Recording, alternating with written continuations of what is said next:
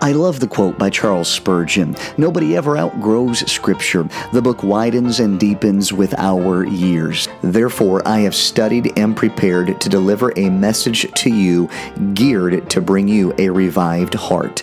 This is the Revived Heart audio broadcast. Thank you for listening, and may God be glorified with every decision we make for Him today.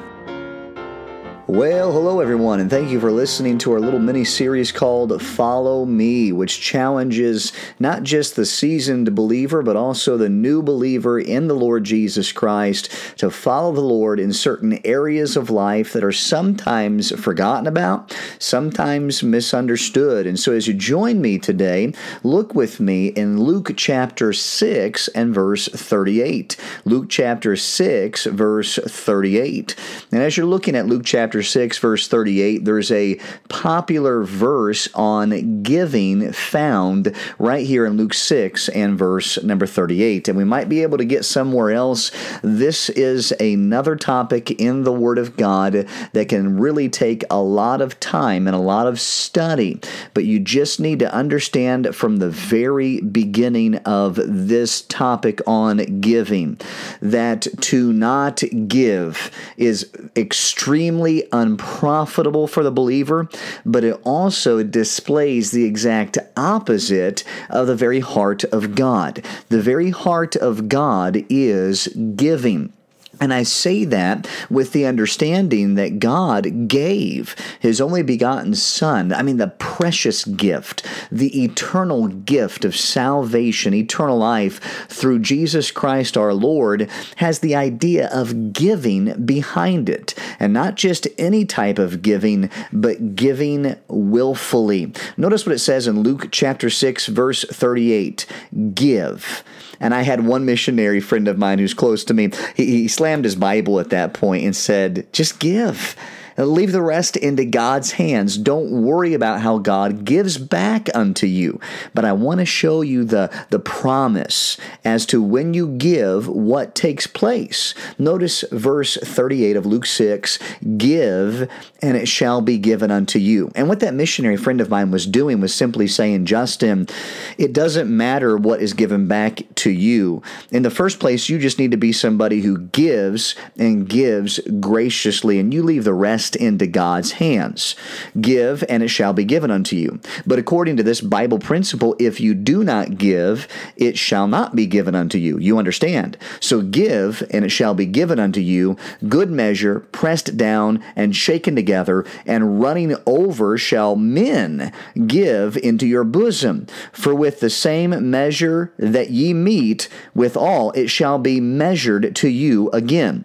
And I want you to notice the avenue by which God will bless you with as you give in obedience to the Lord's command. He's going to use others in this life, other people as instruments to fulfill in answer to your giving. So you cannot go wrong when you give. And the challenge is that whatever measure you mete, it shall be meet to you again. You cannot go wrong when you give.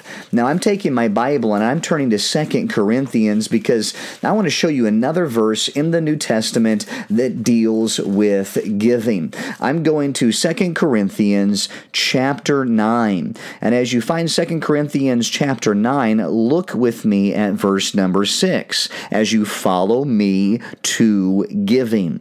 Notice it says in verse number 6, But this I say, He which soweth sparingly shall reap also sparingly. And in Luke chapter 6, verse 38, where we were just at, it talked about what measure ye mete, it shall be measured to you again. So if you want to give a little bit, then if you want to give sparingly, then you're going to reap sparingly. But then notice the rest of verse number 6 And he which soweth bountifully shall reap also bountifully. It will be obvious as to what type of giver you are by what type of receiver you are, the things that you receive in this life. Okay, now notice verse number seven every man according as he purposeth in his heart, so let him give not grudgingly or of necessity, for God loveth a cheerful giver. We could talk about the mad giver, the sad giver, or the happy giver, the grudging giver, the necessity giver, or the cheerful giver. In verse number six, let me seven, let me read it again. Verse seven: Every man according as he purposeth in his heart, so let him give, not grudgingly or out of necessity, for God loveth a cheerful giver. Some of you know you're supposed to give, okay, but you do it grudgingly. Some of you know you're supposed to give, but you do it just because it's necessary. This is what you're supposed to do. But the way you're supposed to give is out of a cheerful heart, a cheerful giver, a hilarious, happy giver, willing of yourself.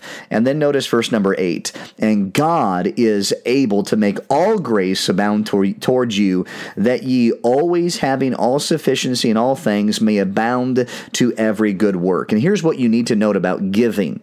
When you give, God is the one who backs up that type of giving. And of course, a lot of these verses have the idea of giving to others in need, giving to the work of God's work, giving to the purpose of ministry, and then giving as God has blessed you. There are literally so many Bible principles to be able to apply to giving. It would literally blow your mind, but at the same time, it will excite you. Some of this will not make sense to the carnal or even logical mind, but when you give hilariously, when you give cheerfully, when you give bountifully, God blesses in return. So please follow me to giving. Wow, isn't God's Word amazing? It truly is my prayer that your heart has been revived through this audio broadcast. We'd like to take a moment to say thank you to every listener as well as to our monthly supporters of A Heart for Revival Ministries. Your support enables us and allows us to be able to take the time when we are away from meetings to produce broadcasts like this. Thank you. God bless you and have a wonderful day.